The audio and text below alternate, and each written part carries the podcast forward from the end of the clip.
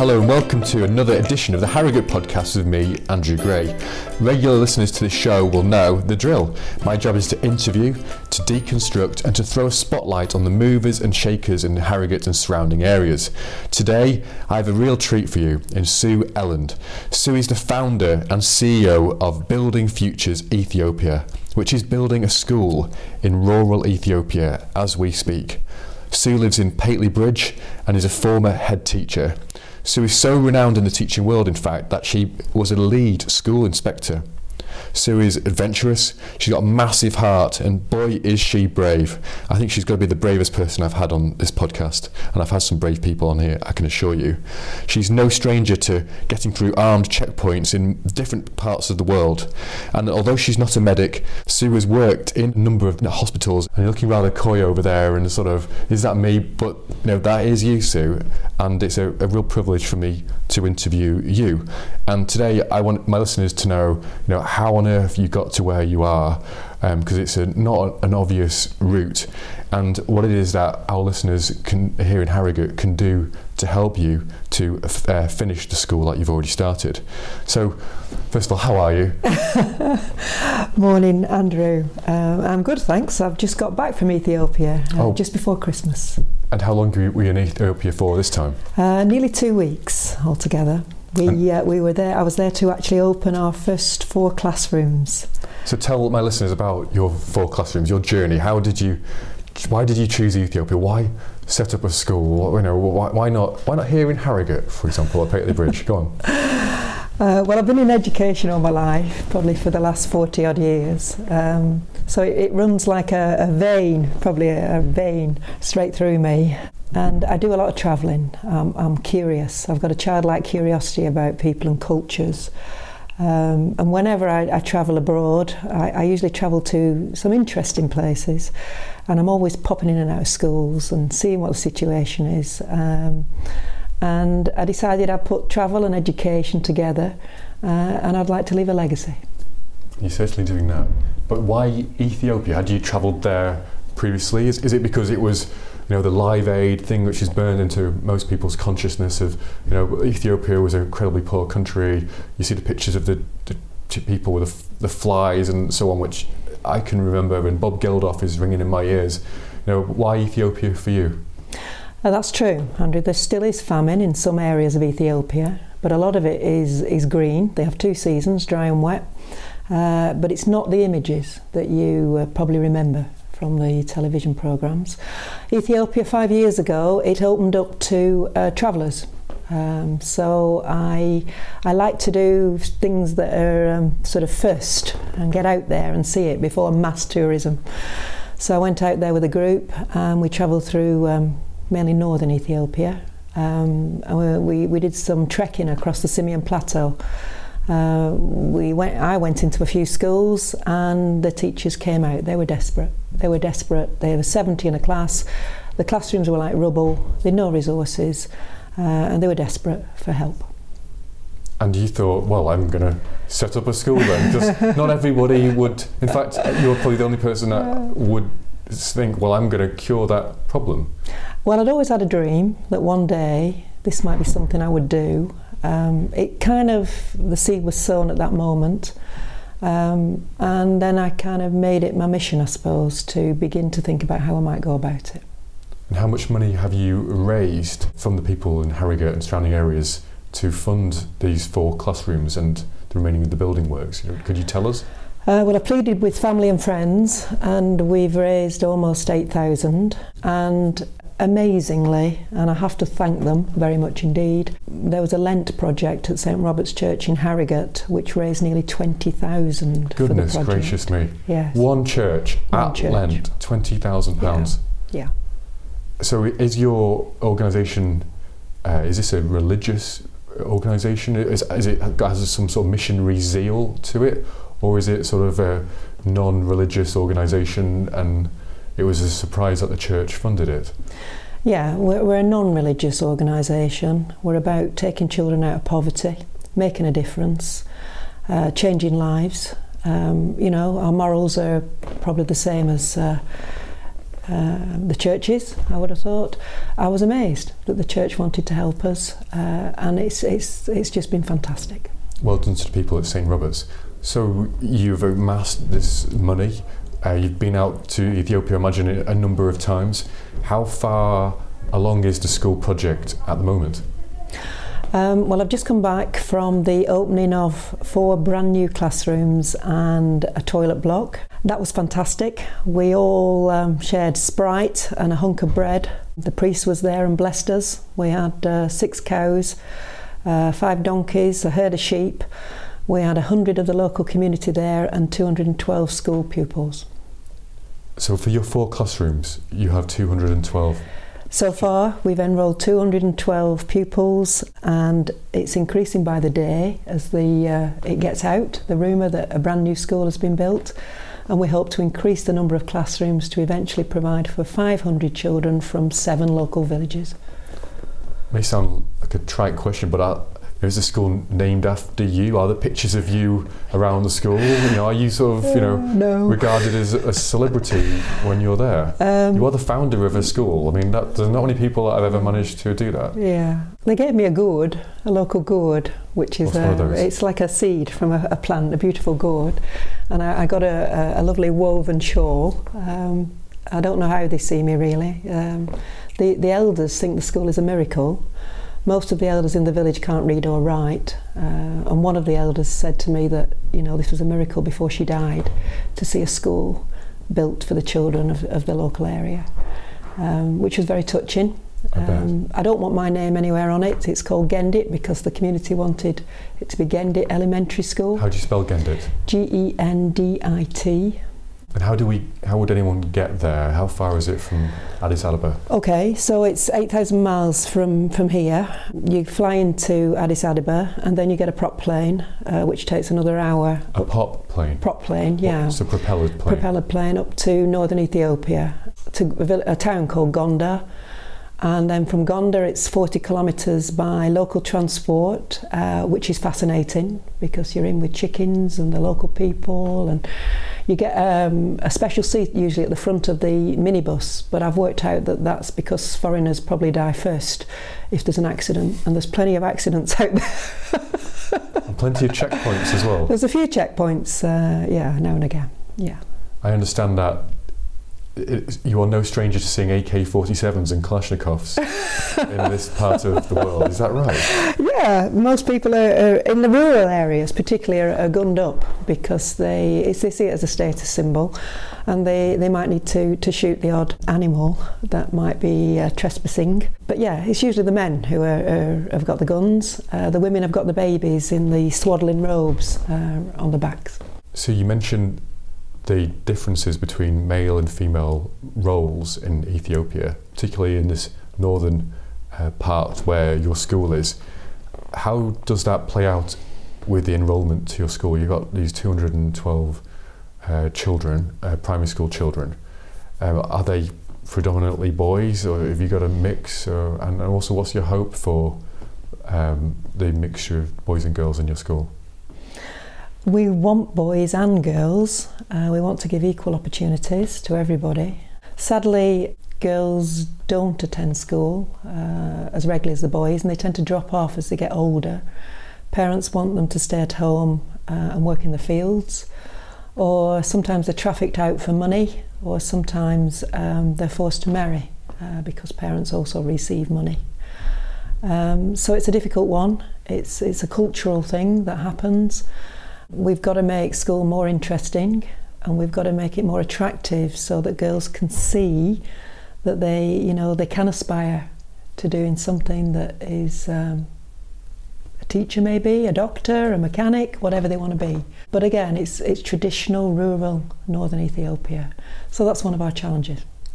Do you happen to know what the life expectancy is in this part of Ethiopia? Yeah, it's about 60.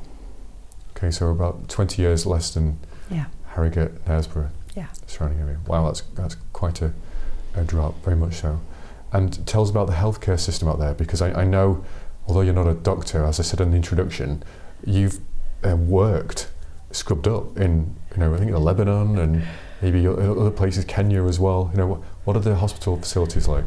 In the main town, they've got a big hospital, but outside of the main town, there's not a lot really. You, um, you, you know, you've got to grin and bear it.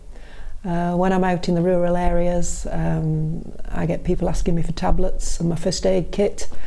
There's a, a big demand for that. Am I a doctor? Can I help people? Uh, but sometimes there's a small clinic, uh, but in the rural areas, it's um, no, there's nothing. Are there any sort of um, mass diseases in the, these periods? Yeah. What, what would there be? Is Um, typhoid? AIDS is AIDS, AIDS is, is huge. Okay. AIDS is rife. Um, it's prolific, really. But there are other diseases as well. You know, there's hepatitis, there's cholera, uh, there's malaria uh, in the lower areas of Ethiopia, not in the highlands. Uh, so the whole raft of things that you know people can easily succumb to. Now we are blessed in Harrogate surrounding area. It's regarded as one of the best places to live in the country, if not one of the best places to live in the world. Um, when you're coming, so when you're going to Ethiopia, to a particularly a poorer part of it, like as you do, you know, uh, and you coming from where you live and where you've worked, you know, what what lessons can the people of Harrogate and surrounding areas, what what can we learn from what you've experienced in Ethiopia? It's a big question. It is a big question, and I've thought long and hard about it. It's um, what Ethiopia has got is a true sense of very close knit community, a true sense of family life, perhaps as we knew it maybe 20, 30, 50 years ago. A great respect for older people, elderly people, a true humbleness, which probably comes out of having very few materialistic possessions uh, a great reverence for food and how to save it and how to manage it because there's not a lot of food. In fact, you know, when I'm walking around, I I leave whatever's left on my plate. I get a bag. uh, The the cafes just give you a bag. I take it out and I leave it on the street. And if if an animal doesn't pick it up, a person picks it up. So there's a huge humanity. There's a huge friendliness in Ethiopia. There's a lot of time spent talking, and they've got time for each other. There's probably less stress. So yeah, we can we can learn a lot. And coming back to the UK just before Christmas, you would obviously been thrown into where where we a world where we have so much food, so many presents, so much stress. It must have been quite a hard transition. I can see you nodding away there. Sure. So Sue, you, you mentioned oddly to me that the school had a toilet block. In my mind, of course, it's got a toilet block. I mean, like I send my kids to a school, I don't say and it's got a toilet block. Is it so rare to have a toilet block with, with the school? Yes, it's it's it's quite rare. Um, to- I mean, when I say a toilet block, uh, there are um, four concrete holes in the ground, uh, but it has got uh, four walls and doors on it. It is rare. It's also rare to have a well, uh, where um, the well near the school, which which the villagers use, the water isn't clean enough really for the children at the school. So we're building a water station as well, which will have about ten taps, which the children can go to to wash their hands and drink from. Fabulous. So running water soon. But I understand there's no electricity, is that right? No, no electricity at all. We're hoping that we might one day put solar power uh, into the school, and the solar power will obviously help with e-learning. If we can get a computer room there, that would be an absolute miracle. When I chose the village that we were going to build the school in, it was in the middle of the monsoon, the wet season. Uh, there was no electricity for a couple of days or so. So by head torch, we, we looked at the pros and cons of each village uh, that the government had sort of um, said you, you might want to build there, you might want to build there. So electricity is a problem. You know, the internet goes off frequently and it often goes off because of the, the weather. Wow. Yeah, quite a challenge. Um, no running water presently and no electricity. I mean, I, I, trying to get my head around that um, is um, mind-boggling. It, it really is. Now, I know you partner up with another charity over there, which is fabulous.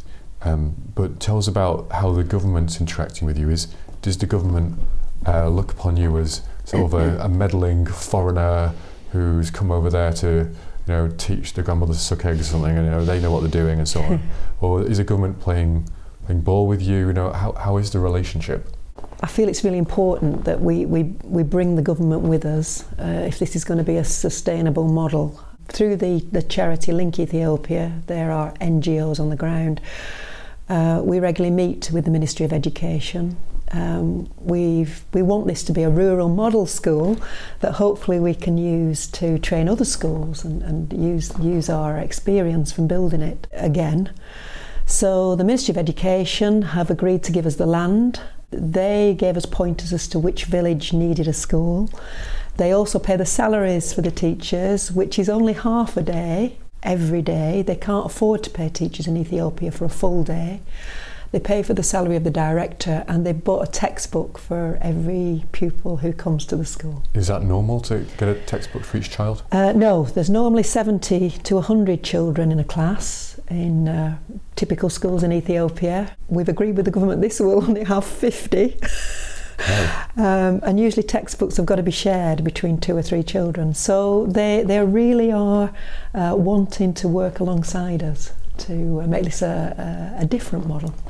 Is it because they've l- looked at who you are, that you're coming with only agenda of wanting to help people, not convert them or anything along those lines, and that you are one of the UK's top, you don't like me saying this, but I'm going to say it, one of the UK's top sort of head teachers. You must have been to be put as an inspector of schools. You've been a head teacher and inspector of schools. So you are one of the sort of the, the top people in education, although you don't like me saying it. But, and then you are bringing that to Ethiopia as well. Like I imagine they were particularly interested in what they think about British schooling versus Ethiopian schooling. You know, how, how is that interaction working? I imagine it's fabulous for all concerned. Yeah. Um, yeah, um, the model they usually have is where very kindly organisations build things for them. They may build a classroom or they may build a kindergarten, but they don't actually then work with the teachers, the director, or the government to actually improve the school. So, whilst that's a fantastic model, they just get buildings. Whereas what we're trying to do is work alongside everybody to develop the whole package. So, I, I meet with the regional director, Ministry of Education, uh, and we're talking through how we're going to train the teachers, how we're going to monitor the school, uh, what our next steps are. We write an impact report, I do reviews for them. Um, so is, is that something that's common though within Ethiopia? It's not common at all. This is a, a, a new model. Yeah. So do they have like an Ofsted? I mean, I think you no. you worked for Ofsted, I understand. Yeah. So do they, they have no covenant of an Ofsted? No. There's no sort of special nothing. measures or no. There's nothing. There's nothing like that. No. This is this is completely you know a new way of working probably uh, in in in many schools there. Yeah. I have a challenging question for you though. Is by taking this fabulous model um, to Ethiopia, you know, kudos to you, very much hats off. If the school is, you know, as it is in the location, location wise, such a long way from the majority of the population, it's away from the cities, is it therefore more difficult to spread the teaching from there, just simply geographically rated? I mean, have you thought about that? Uh, what's your answer to it? Is it just that there's more need where, where you've gone to? Could you talk to us about that? Yeah, the, the, we wanted to build where there was a real need, so that was our number one priority. We wanted to build where there was a secondary school where the children didn't have to walk 10 kilometres to, which is very typical in Ethiopia, walking 10 kilometres to school there and back each day. Barefoot, um, I understand as well. Um, some have flip flops, yeah, some have wellies, uh, some barefoot, yeah. So you must have and have had multiple challenges in this endeavour. It blows my mind what you've achieved, and you've had to achieve quite a lot from working from Pateley Bridge, I guess, from your laptop here, um, and to, you know, with communicating with Ethiopia, which can't be so easy, and also language barriers and time barriers and cultural barriers and all those things. Know, talk us through your sort of main challenges that you've had in this project. Probably that I can only say five words in Amharic, which is um, hello, thank you, how are you, where are we today, and tell me about that. So that's a challenge because I'm building up my repertoire gradually, but these days I can't seem to remember the words in my head.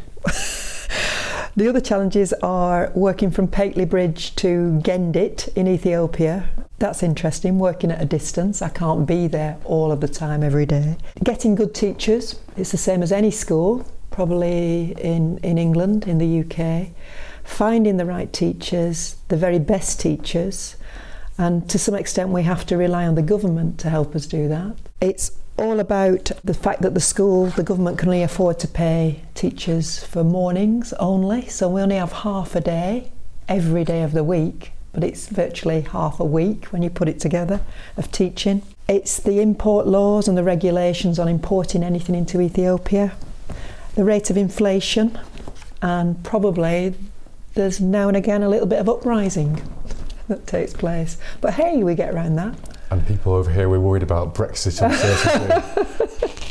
it's nothing in comparison to what you've mastered. Mm. Uh, well, again, well done with that.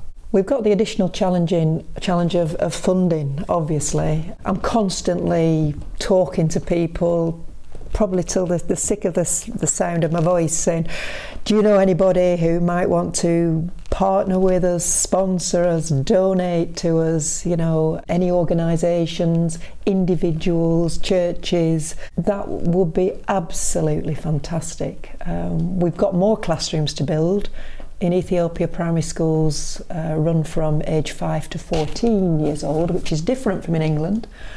So we've got classes built for children age 11, 5 to 11, but we need to build to 14. So we need a science laboratory, we need a library, we need a staff room, and we, we would love an e learning room with computers. And you're looking for individuals and businesses as well to get in touch. Now, how do people get in touch with you to explore these partnerships and donations and potentially even volunteering perhaps in the future? Uh, uh, how do people find you and you know? We've got a website which is www.buildingfuturesethiopia.org. Um, you can donate through that website, or if you want to get in touch with me directly, it's sue.eland, E L A N D, at Tiscali, T I S um, C A L I dot co dot uk. Now, a fear that a lot of people have with charities is that you donate them, say, ten pounds, and five pounds of that goes on admin and offices, which you know maybe swankier than maybe they ought to be, and so on, and that's not a good use of their money. You know, if that objection was to levelled at you, what, what would you say to that? Well, I would say that every penny so far has gone to help the school. I see the evidence, I go out regularly, I monitor what's going on, I produce uh, reports about what's happening and what actions we need to take next. Uh, we work through a very well respected charity called Link Ethiopia, who do take 3% of the funding that arrives into their uh, organisation, but 97% is actually spent on the ground in developing classrooms, schools, water facilities, and girls' sanitation. That is an incredible ratio. 97% of it goes effectively to the, to the coal face. And of course, you're going to benefit from the, the differences in the, the, power of the money. The pound buys only so much in Harrogate and Pateley Bridge, but I imagine it buys an awful lot in in Ethiopia. I mean, a, a, question sort of Brits have when they go away is, you know, you can think of the obvious one: how much is a pint of beer? How much is a loaf of bread? Yeah. Sort of thing. You know, could you give us some ideas of those, those sort of differences? You know, what's a night accommodation sort of cost? So give us an idea of what, what, yeah. what, bang for our buck would we get in helping your charity? It's a good place to go because everything is four times cheaper in Ethiopia than in England. So you you know for a cup of coffee, what would you pay? They might two seventy here, two eighty. Yeah, you would pay sort of what 80p for a cup of coffee, a bunch of bananas. Where coffee comes from as well. Well, often. exactly, it does. The best and, and the best coffee. I mean, the coffee ceremonies are fantastic. You know, ceremonies. Yeah, what's absolutely. a, what's a coffee ceremony? Well, they, they actually roast the coffee in front of you, and then they they make it absolutely fresh. You know, the beans are roasted there. There's lots of green leaves put on the floor. It's it's a real moment. You know, you spend time what half an hour drinking coffee and talking to the locals, you know. in Amharic if you can. So I think this is a good place to finish. No doubt everybody who has met you, interacted with you previously, and anyone who hears this podcast is just going to be in awe of what you've achieved. I know you don't think it's a, a big deal, but you've set up a school in a rural area of the world that it's almost impossible to get to, mostly doing it via Pateley Bridge. And when you do have to go, it'll take you absolutely hours to get there, and you're going through checkpoints and monsoons and heaven knows what. And I, I, I, I couldn't do it. I don't know anyone else who really could do it. Um, and the it must be so incredibly rewarding to see those 212 children uh, sign up. But I imagine also it fills you with more, even more energy to finish the schooling, to increase the number of kids that go there, to increase the quality of the education. Um, very much hats off to you, and I wish you the, the best with it all. Thank you for coming in for an interview. Thank you, Andrew. My pleasure.